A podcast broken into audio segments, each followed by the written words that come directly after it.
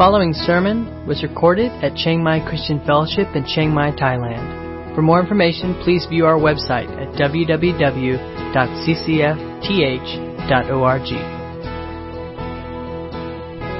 Uh, so now let's turn in the Word to Matthew chapter 20 as we look at the scripture this morning. Uh, titled my message "Upside Down Leadership," and so let's um, let's read from uh, Matthew 20, starting in verse 17 down through verse uh, 28.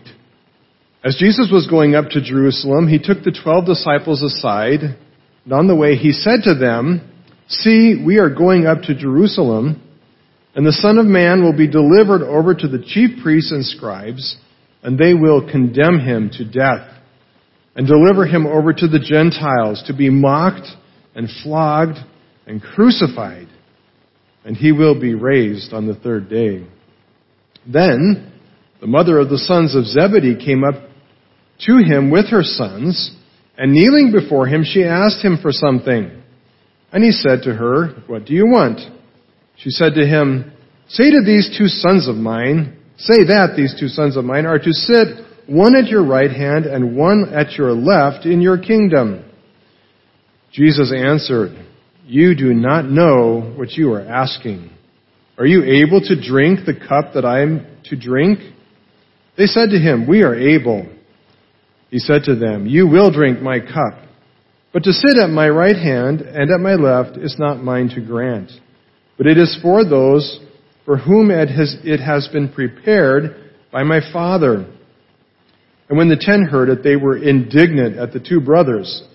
But Jesus called them and said, You know that the rulers of the Gentiles lord it over them and their great ones exercise authority over them. It shall not be so among you. But whoever would be great among you must be your servant, and whoever would be first among you must be your slave. Even as the Son of Man came not to be served, but to serve, and to give his life as a ransom for many. Uh, this is a passage really about uh, what we call upside down leadership. Uh, and in this passage, Jesus makes it clear that if you want to be great, uh, if you want to be uh, in a position of leadership or importance in the kingdom of heaven, you must become a servant, and not only that, but, but a slave. And so Jesus actually turns just upside down the whole picture of what a leader is. Uh, a leader, um, in Jesus' day, uh, treated everyone under them as a slave. Right? If you were a leader in Jesus' day, especially, uh, you were Lord and master over people. And you expected people to do your bidding and to really serve you. But Jesus says, no, a, a leader is someone who makes himself like a servant to others and even a slave. Uh, leaders were at the top of the social hierarchy in Jesus' day, and slaves were at the very bottom. And so Jesus turns upside down this whole picture of what leadership is uh, and, and what it meant for people in his kingdom, leaders in his kingdom, to be uh, leading those who, who, who, they serve. He says you need to become a, a slave to them. Uh, chances are, uh, most of us don't aspire to what James and uh, John did in this passage of being uh, Jesus' right hand man. and by asking to be at his right and his hand, they were asking for the top positions in Jesus' kingdom. And probably none of us, for a lot of reasons, uh, aren't, aren't aspiring to that. And maybe we don't even think of ourselves as being leaders, or certainly not great leaders in, in global positions. Uh, some of some of you are. Um, but it's important to understand that what Jesus is talking here is so much an important part of the character or nature of his kingdom that it really affects leadership at every possible level. So he's not talking here just about the most important, the greatest, the top leaders in his kingdom, but all through every area of life where, where his kingdom has influence and where the nature of his kingdom is to be visible, it should be evident and visible in the way we as his followers, as his disciples, lead, right? And, and so leadership happens at many different levels. And the truth is that uh, in our lifetime, probably all of us, as followers of Christ, will lead somebody, right? Uh, there's leadership in the family. So husbands are to lead their wives. Uh, parents are to lead their children. Uh, I think there's even a role for grandparents to be leading their, their tribe or their clan. Um, so, so we're leaders in that, in that realm. We're leaders in the workplace.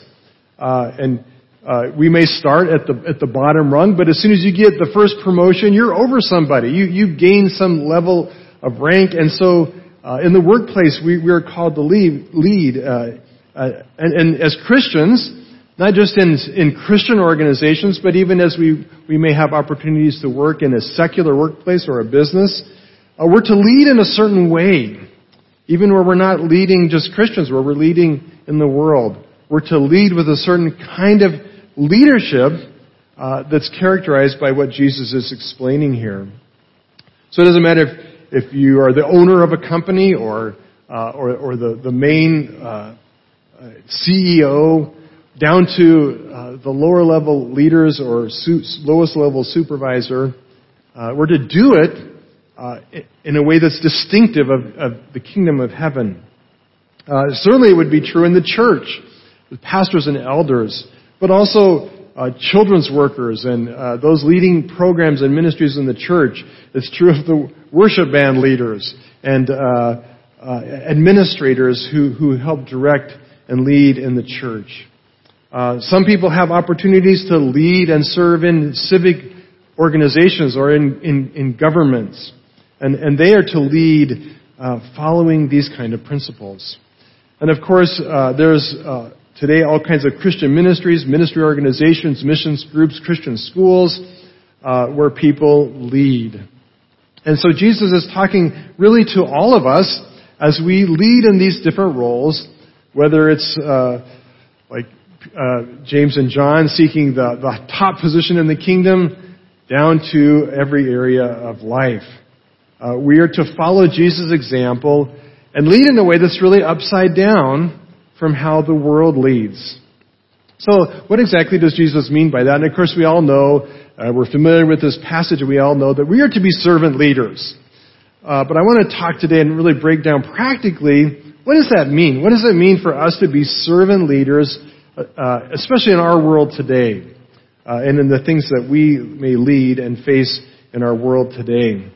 Um, so let's jump into the passage, and, and uh, it actually starts uh, with um, the, the, Jesus and the disciples heading up to Jerusalem, and uh, in, in, Matthew 9, 19, 28, to back up just a little bit, uh, Jesus has been talking about to the disciples about their role, and, and Peter asked this important question about, you know, we've sacrificed a lot, we have, we have given up everything to follow you, what's in it for us? And Jesus assures them that they are going to get great rewards, uh, both now and in eternity, that God is going to replace everything that they've lost a hundredfold.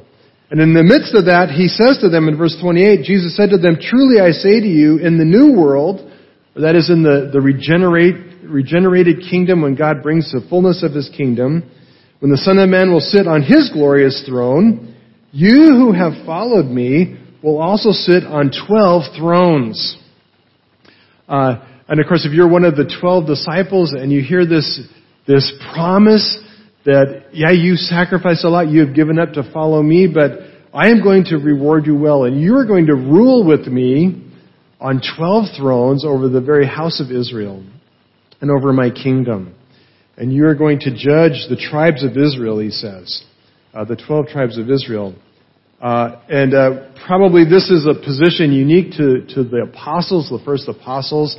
Uh, but, but they also represent us in that we will all rule with Jesus in, in heaven. Um, but this probably is on their mind. Right? He's, he's been talking about this. And so as they're going up to Jerusalem, we know that the disciples still really hadn't grasped the fullness of what Jesus' kingdom was about and what his mission was. And so as they're going up, uh, you could just imagine the disciples thinking about what their throne was going to look like, right? I'm going to, my throne is going to be like this, and and uh, imagining that as they go up to Jerusalem, maybe this is the time when Jesus is going to bring his kingdom. He's going to overthrow Rome, and he's going to establish the throne of David, and they're going to rule with uh, with him. And uh, so, so Jesus wants to warn them of what's coming. And he wants to make clear to them what his mission is. And Jesus is on a, is on a mission. Uh, and he is committed to this mission, and we see this in his resolve to go up to Jerusalem, even though Jesus knows what's about to take place.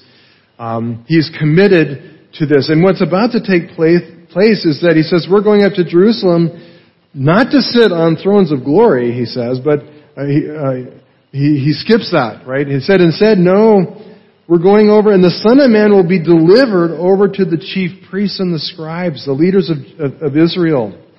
And they will condemn him to death. And they will hand him over to the Gentiles to be mocked and flogged and crucified. And on the third day, he will be raised. Um, Jesus makes clear that, that he is committed to God's mission, and that mission is the cross. Uh, and uh, this is not the first time that Jesus has spoken of his death, but this is by far the most detailed where Jesus says that he's not just going to be betrayed, but he's going to be betrayed into the, into the Jewish leaders who will condemn him to death and hand him over to the Gentiles. And this is new. Uh, and that uh, the reason he's handed over to the Gentiles, to the Roman authorities, is that he will be crucified. Uh, the Jews were not allowed in, in, in, this era to do that. And so uh, he would be put in the hands of, of not conquering Rome, but to be executed by Rome and to be uh, uh, dying of this horrible death, right? This horrible, horrific death. And so uh, the, the picture here is one of, of, of being handed over to Israel's worst enemy, the Romans, not of delivering Israel from Rome, but of coming under uh, uh, under their heavy hand of ultimately uh, humiliation and death. Um, and then he does also say that the, the, promise and assurance is there that after three days he will be raised. Um, it's clear that the disciples really had no idea what Jesus was talking about. We know now that he's speaking specifically of, of the resurrection.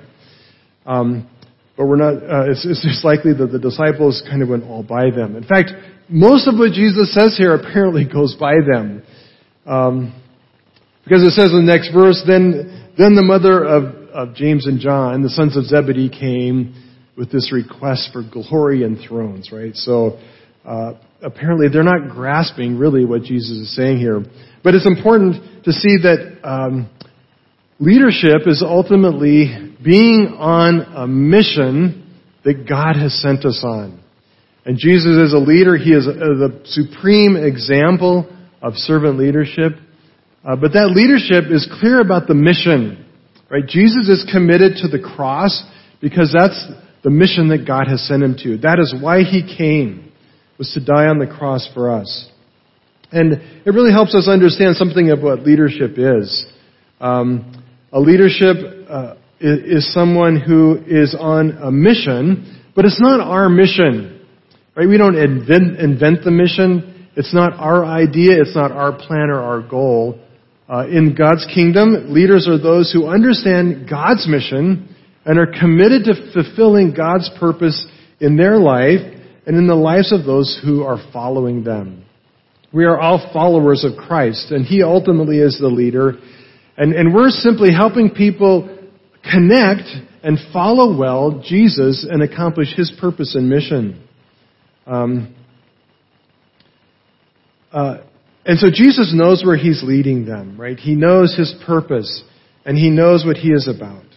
Um, in today's world, uh, worldly leaders have their own agenda, right? They have their own ideas and their own plans, their own mission.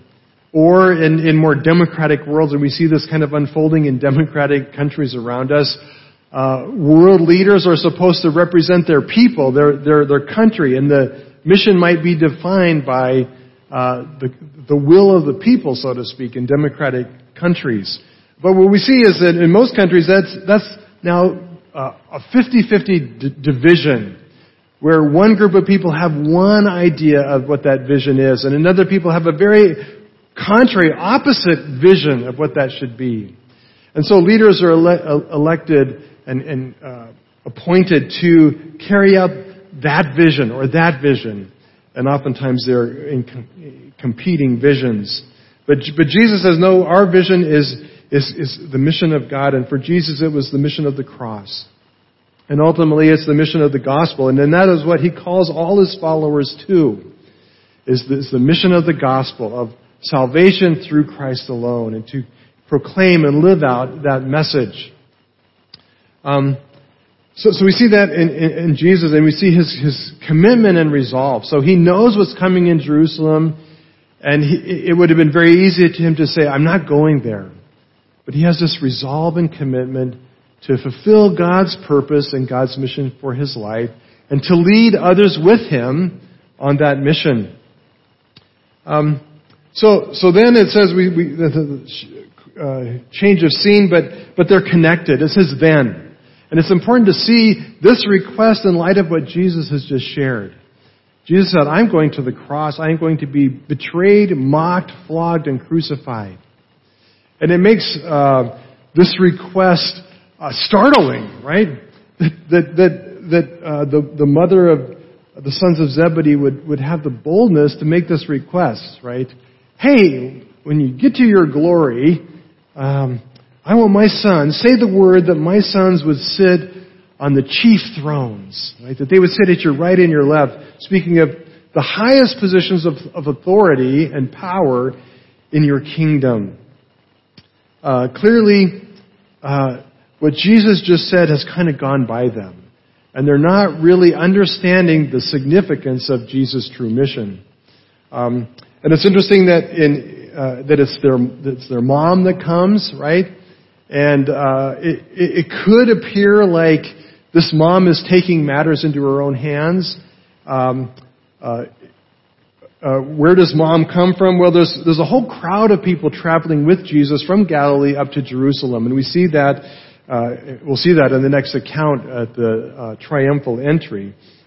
Uh, this crowd going with Jesus, and so um, so so so um, James and John, the sons of Zebedee, get their mom going with them, which is great because I'm sure she's cooking for them. I don't know. Maybe she's packed their bag. I don't know. Uh, she's going with them, and it could look like uh, he, she's, you know, that one of those kind of moms, and you know, moms can get away with this, right? Moms could make this request because moms, all moms, feel that their child, their son, could rule the world, right? And so, so here's this proud mom Certainly, my two boys deserve, like they're ones who could rule the world. Uh, Jesus picked them, right? Uh, and, and, and, and the mom, and you know, you could get this picture of the, uh, James and John going, oh mom, please don't do this, you're embarrassing us, right? Don't, don't do this. But actually we know that, um, that they were in on it, right? And we know that because later it says that the ten were indignant not at the mom, but at the two brothers. Right? Uh, and so this is, this is not just a mom kind of carried away. Um, and Jesus addresses them in the plural. So uh, he says to them, "Are you willing to bear this cup? Are you able to bear drink the cup that I drink from?" Uh, and he's not talking to their mom, right? He's talking to uh, James and John.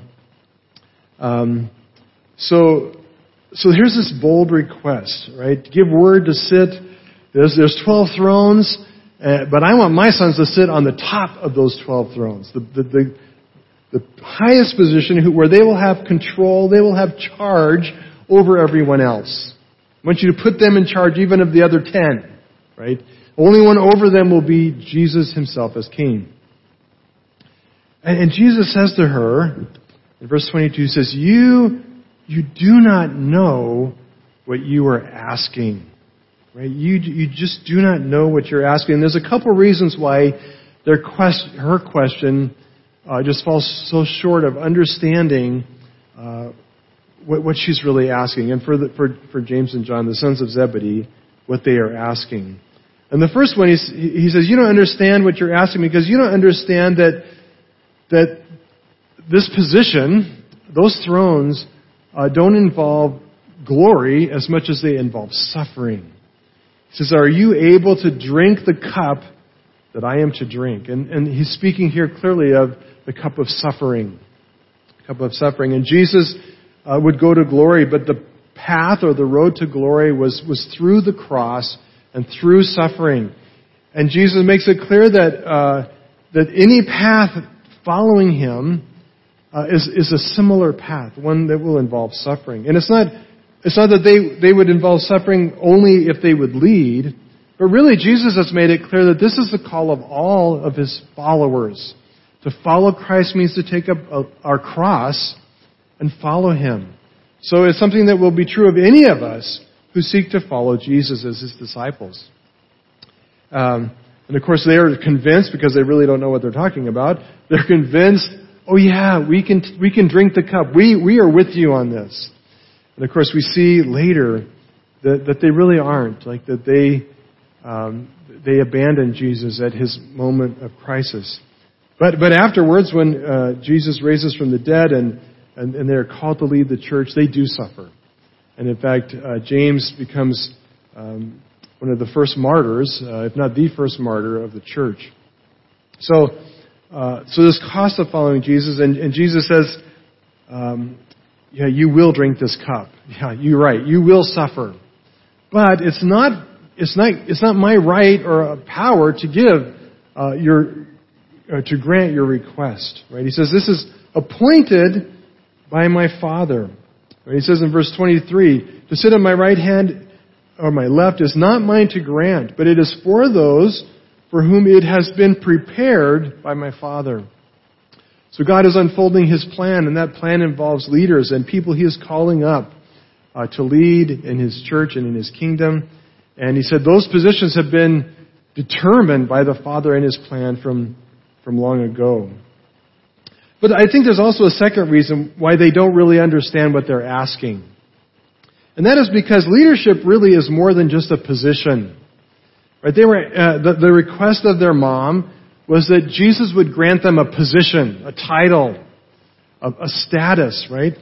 Uh, that would give them glory and honor. But, but Jesus says that's really not what leadership is. Leadership is not just a position. Now, of course, it can be a position, and oftentimes it is. But leading is more than that, right? It's more than just occupying a seat or a chair or a position, right? Uh, it is not just about impressive thrones. Um, but God is calling up leaders to serve Him, lead His people in their families, in the church, and in the world. Um, but we don't do that by, by a position as much as we do it by the influence of our character. And he'll describe what that looks like in a minute. Um, but, but we lead by who we are and by the example of our life. And that's exactly how we will see Jesus led by the example of his life.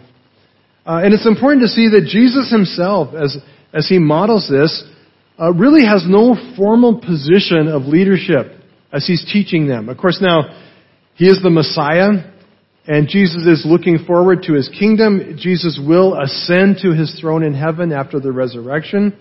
But right now, Jesus is just a guy. Right? He has no formal recognized official position.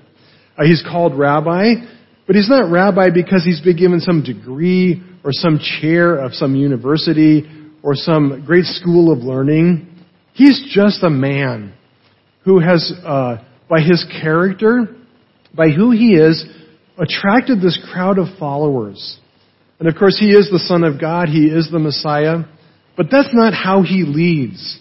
Right? He leads by his own character and by his own person. And, and, and so he, he tells them, look, uh, leadership is much more than just sitting in a throne, right? It is who you are, and it's how you deal with people that makes you a kingdom kind of leader.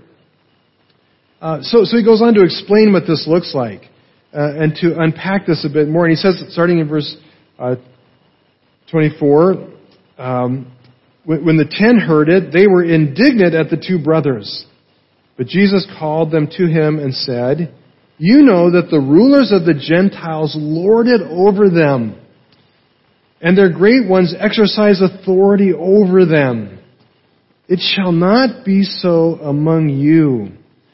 But whoever would be great among you must be your servant, and whoever would be first among you must be your slave even as the Son of Man came not to be served, but to serve and to give his life as a ransom for many.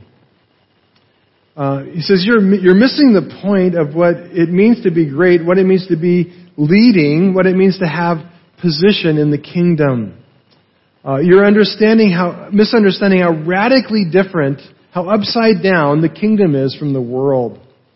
He says worldly leaders use their position and power to dominate others.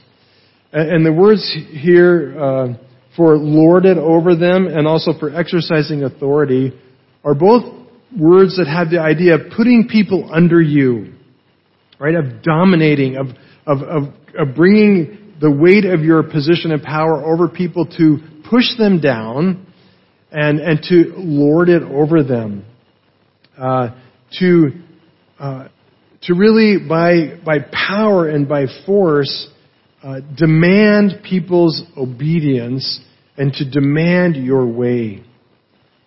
Um, they, they use their positions uh, to dominate, right? And they use their authority to control and to force people into their plan and their agenda. But he says, It shall not be so among you. Right? This is not how we do it. It shall not be so among you. But instead he says, Whoever would be great, uh, and I think there the word great, he's not talking about greatness in terms of fame or in terms of, of glory although they are identifying uh, leadership being attended by glory, right? And that's maybe why they want to be leaders, because they think it will bring them glory and fame. Uh, but he, he's talking here not just about being great, about being famous, about having a great reputation, but really of being a leader, being in a, in a high position of leadership.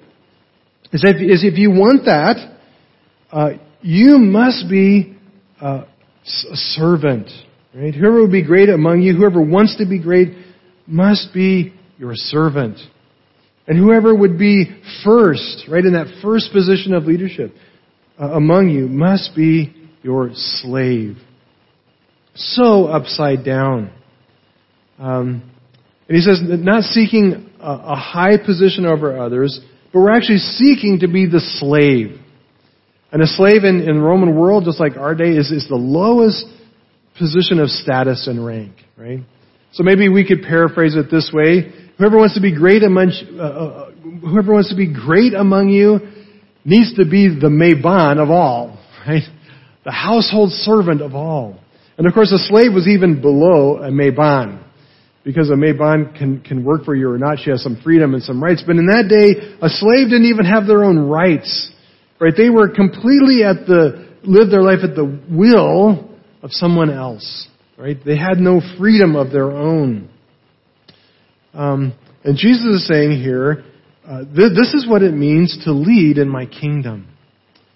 Uh, so what does he mean by this? What, uh, what is, what, and what is exactly does it mean for us to become a slave in order to lead? Uh, well, first of all, uh, he, he, says here that, um, that, that this is something that is actually worth desiring. So he does not criticize James and John for desiring this position. Right? He could have said, man, it's a sin for you to even want that. Right? He does not do that. He does not rebuke them for their heart's desire. But he does change the way they think about what it means. And, and the truth is, there's nothing wrong with desiring to be a leader. Um, there's nothing wrong with, with, with hoping or aspiring to that. Right? In fact, in 1 Timothy 3:1, Paul writes to Timothy. He says, "The saying is trustworthy. If anyone aspires to the office of overseer, he desires a noble task." Right? So, uh, uh, God appoints leaders in His church. He appoints leaders in the home and leaders in, in social realms. And, we need good leaders. We need people who aspire to lead, right? Uh, so that's a good thing uh, Jesus was a leader, and he uh, he didn't uh, shirk his responsibility as a leader. Uh, but the question is, do you know what you're asking? Like when you aspire to this role of being an overseer in the church, or being a leader in your home, or in business, or in the workplace, do you know what you're asking? Do you know the responsibility that goes with that? Uh, he says it is ultimately a responsibility of serving others, of serving others. It is not a power trip, it is actually a burden. And of course, many of you are in leadership roles and you do lead and you know, uh, as one who follows God, what it is to carry that burden of leadership. Right? It is taking on a responsibility for those under you and in your care. Um, so what exactly does this look like, right? Uh, we want to make this really practical. It'd be really easy to say, uh, just kind of stop here and say, you know, go out there and serve. But I want to break it down even farther and really look at specifically what does this mean? What are some ways that we are to do this in our roles as leaders? And we want to look at Jesus' example. And in fact, Jesus himself puts, puts himself forward as an example to follow. Verse 28, he says, kind of the key verse for our passage.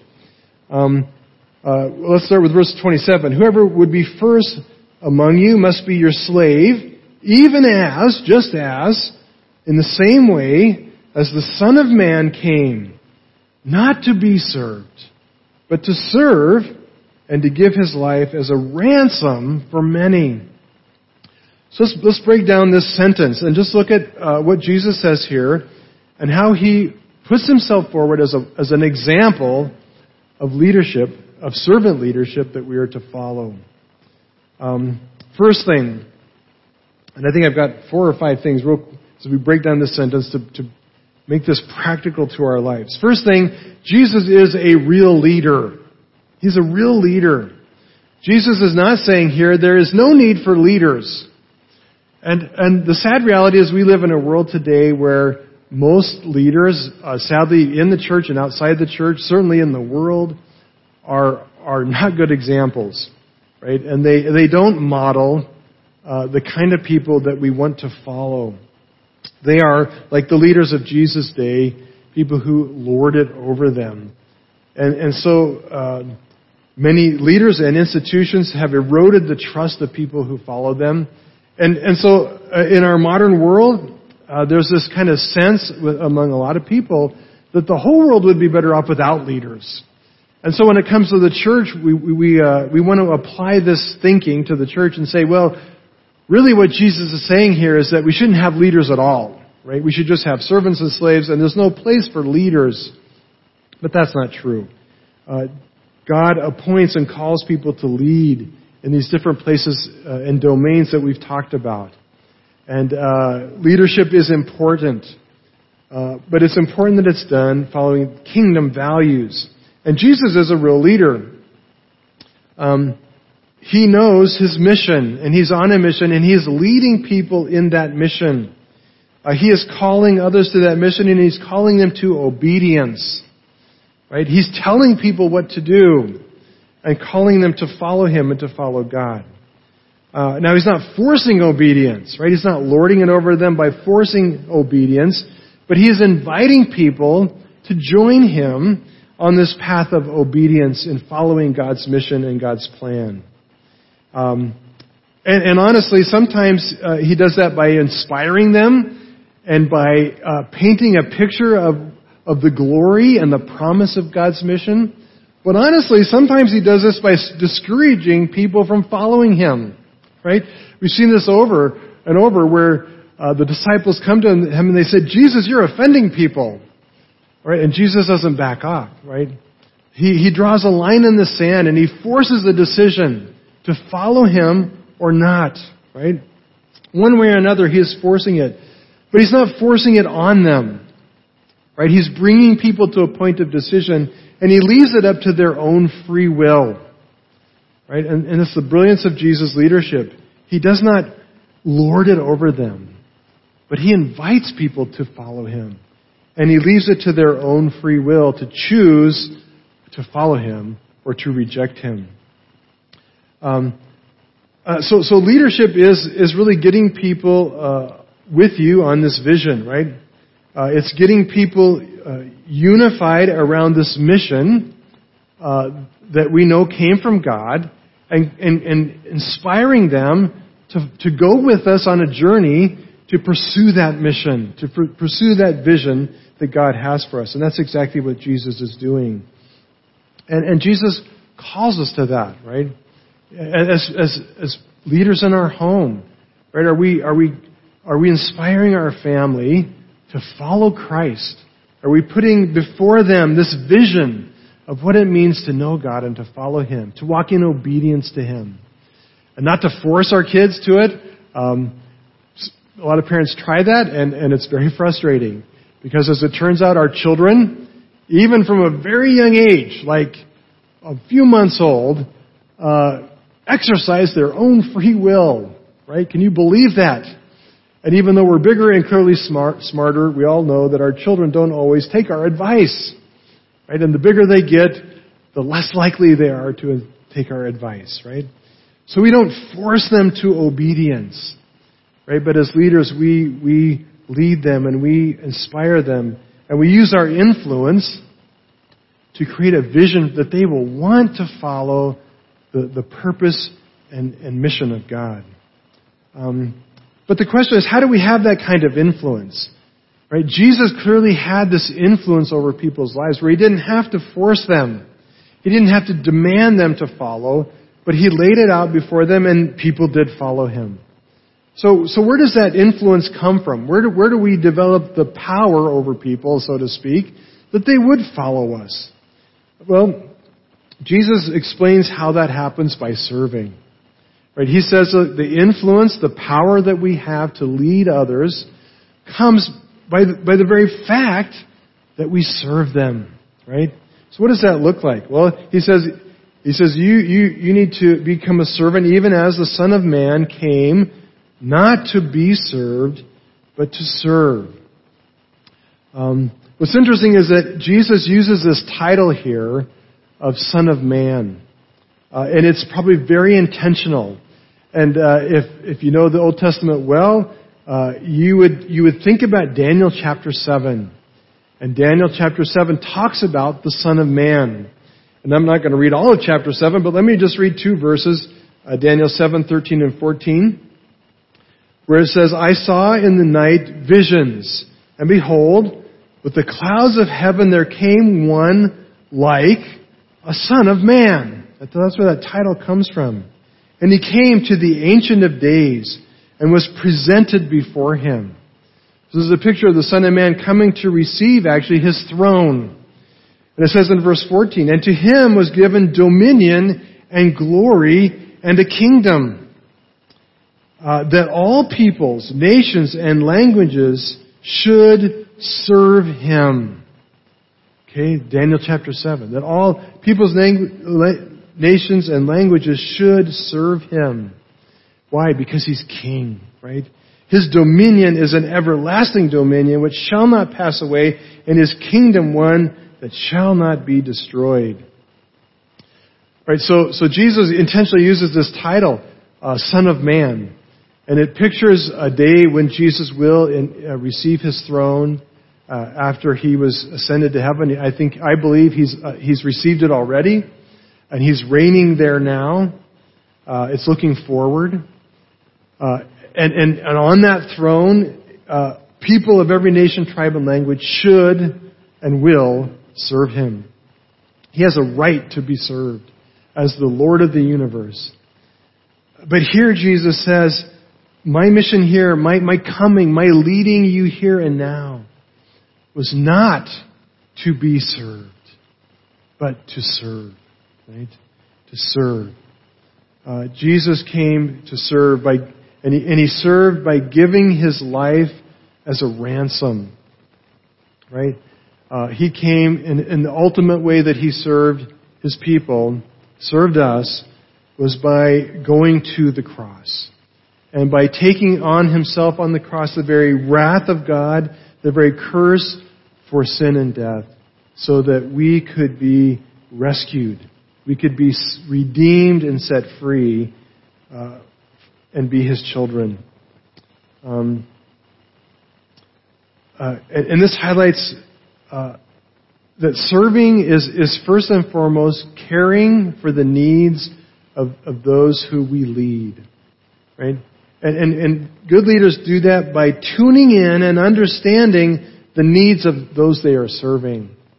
Right? Jesus knew that the great need of humanity was, uh, was a Savior who would be the ultimate and perfect sacrifice for sin. Now, now, when we talk about uh, being sensitive and understanding the needs of people, it doesn't mean cater to everybody's whims. Like, uh, parents know how this works. Like, I know what my, my, my, my small children want, um, and what they want usually has something to do with sugar, right? And, and kids want fun things, and they want, they, they want dessert, not vegetables, right? And that's kind of human nature. And leadership doesn't mean we cater to what they think they need, right? It doesn't mean, well, if I'm leading, if I'm serving my, my family, I'm going to always have dessert and never vegetables. I, mean, I kind of like that plan myself personally. However, that's, that's not good leadership, right? Because it's not just what people think they need. Uh, the, the people of Israel thought they needed somebody to overthrow Rome. And they wanted a Messiah who would come and who would depose Herod and throw out Rome and, and defeat the Romans. But that wasn't really what they needed. Jesus was tuned into their real, deep, heartfelt need for salvation, right? So he was sensitive. He knew what they were they were they needed, and he uh, he met that need. So as leaders, uh, with whatever scope of leadership we are in, uh, are we sensitive? Are we tuned in to the real needs, the real needs, whether people even know it or not? Do, do, are we tuned into what they need to accomplish the mission, right? The plan that God has for us, the purpose and the path we're on to build His kingdom, to serve Him.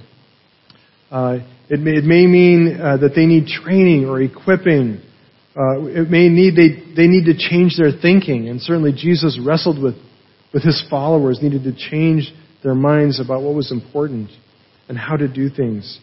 Um, maybe they need resources or help, right? But we're tuned in to what they really need to be successful. Uh, part of that, next thing is, is Jesus, uh, not only did he know their needs, but he removed the obstacles to success. Um, if Jesus was to truly have a kingdom where people followed him and entered into his kingdom, there was a huge roadblock, and that roadblock was, was sin and death. Right? And, and the truth is, no one would ever follow him fully and completely. No one would ever love God or worship God fully and completely until he removed that huge roadblock. Right? So he went to the cross to conquer sin and death, to remove the roadblock so that we could follow him, so that we could be on mission with him. Uh, likewise, good leaders uh, see the obstacles that lay ahead of people the things that are preventing people from being truly successful and from truly moving forward in fulfilling the mission. Right? Now, uh, we're not Jesus. Okay, so important disclaimer here. Jesus alone can be the ransom. Jesus alone can deal with sin and death. In many respects, God alone is, is the one who can really meet people's needs and remove the roadblocks. Right, so when we talk about leaders being those who, who are sensitive to the needs of people and who are working to uh, clear the path to move forward, uh, a lot of times it doesn't mean that we do that ourselves, right? But it does mean that we take responsibility for caring for people, right? That we own uh, their needs as ours, and we carry that as a responsibility and, and maybe the first and most important thing we do is we just pray, right? We pray about that need. And we bring it before the Father and we say, God, um, there's this roadblock. We can't move it. But we, we take the initiative and responsibility to pray those things away. And as God answers prayer and as He moves and He leads, He may call us to do certain things and to take steps and take action. Right? And we do that in service to our people. Uh, but we, we also do it. Um, so, so Jesus uh, was a great son who did not come to be served, but to serve and to give his life as a ransom. Right? Uh, leaders also sacrificially laid down their life to see those needs met, to care for their people. Right? Uh, good leadership always involves a price. Right? It costs us something to help people and to serve them. Like, I like the other version of leadership. I like it where I demand my way and everybody serves me. Because that doesn't cost me anything, right? Uh, That's me getting all the benefit and all the blessing. And it's getting an easy life because everybody does what I want. But Jesus turns it upside down. He says, no, good leaders lay down their life and sacrifice for their people. Right? They, they carry the responsibility and the weight of their needs and, and these, these obstacles that are in the way, and they lay down their life serving. Right? It costs something. Uh, when I was first married early on, a long time ago in our, in our, in our marriage, uh, I was very confused about roles in the household. And I thought, you know, the guys did the work outside, did the real work. as I, as I thought. And uh, housework was for the wives, right? So I expected my wife to do all the housework. And we had four little kids at one point, uh, most of them under the age of five, and she had her hands full. And I did not help her, right? Because I didn't think, I thought it was beneath me, right? But, but the Lord showed me that that was wrong, right? And that to lead didn't mean that I bossed her around and expected her to do all that and to serve me. It meant that I needed to serve her. I needed to come alongside and help her because she was, she was drowning in all of that work, right? And, and, uh, but it was hard because I did work outside. I did have a real job and I did work a lot of hours. And when I came home, I was tired and I wanted uh, I just wanted dinner, right? I wanted dessert. I wanted to sit in my soft chair and chill, right? It, it costs something uh, to to to come home and, and and do more work, right, and to serve. But that's what good leaders do. Um, they sacrifice and they give, uh, and they lay down their life for the benefit of others. But finally, Jesus says, He says he, he did not come to be served, but to serve, to give His life as a ransom for many, uh, as a ransom for many. Important word there. Many, not for all. Right? Jesus did, uh, says here that, uh, I think in that word many, the many means all who would follow Him. All who would put their trust and faith in Him. Uh, Jesus desired that all would follow Him, but He didn't force anybody, right? He gave them that choice. And, and leading, I think, for us is, is we lead for the many, that is, those who will follow us, not for all. And, and this is one of the hardest things of leadership that we have to learn is that the truth is, some people will not follow you. No matter how much you serve them, no matter how much you care for them. Uh, we don't have to worry about those who will not follow, right? That's between them and God. Jesus did not worry about those who rejected him. He warned them of what would come, but he didn't obsess over how to get them behind him. He focused on those who would follow, right? He focused on those who would trust him, who did believe in him and follow his mission. Same thing for us, right? We, uh, we serve, we love people, we care for them, we do all we can to pave the way toward their success in God's mission. But we know that some people will not follow us, right? And, and we let that go. Right? We let it go. Um, does it work? Well, uh, not always, right? Sometimes it doesn't work. And, and the truth is that Jesus came to give his life for us. Jesus poured out his life on the cross. Did the whole world follow him? Sadly, no, right? Uh, but for those who follow him, uh, his leadership worked. Why do we follow Jesus, right? Do we follow Jesus because he's forcing us? Or because we've seen what a price he paid out of his great love for us to save and rescue us, to serve us? Um, I hope that that is our motivation for serving, right?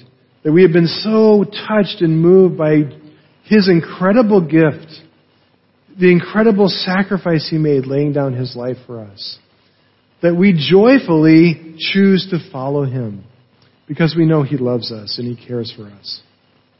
And I think the same thing will be true for us as we lead.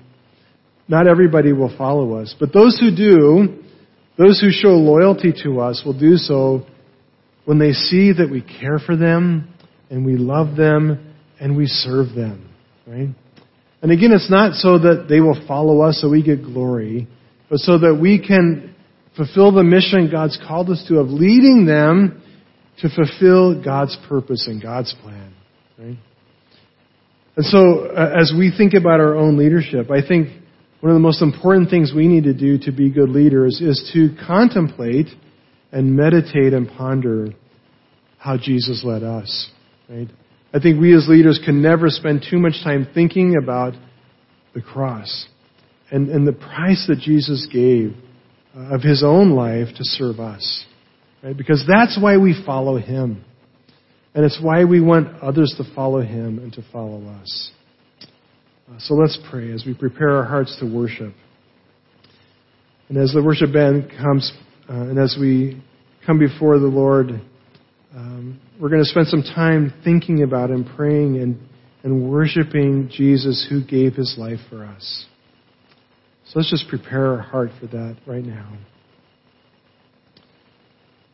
Lord Jesus, we, we stand in awe that you are, as it says in Daniel, worthy of, of, of dominion over all things, worthy of all glory and honor and power.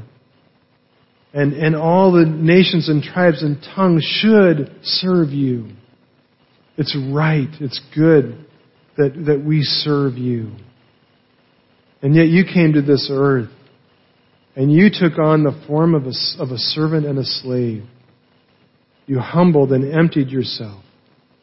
And you were obedient as a servant to the point of death, even death on the cross. Out of your great love for us, to rescue and save and redeem us, to remove the obstacle of sin and death that kept us out of your kingdom so that you could be our King and our Lord. And Lord, we just want to take some time and reflect on, on, on how you led by serving, how you led by laying down your life, not by demanding your own rights or getting your own way in this world, but by loving and serving and through patience caring for people. Uh, Lord, help us to reflect on that as we as we sing these songs, as we pray these words back to you. We pray in Jesus' name. You've been listening to a sermon recorded at Chiang Mai Christian Fellowship in Chiang Mai, Thailand. For more information, please view our website at www.ccfth.org.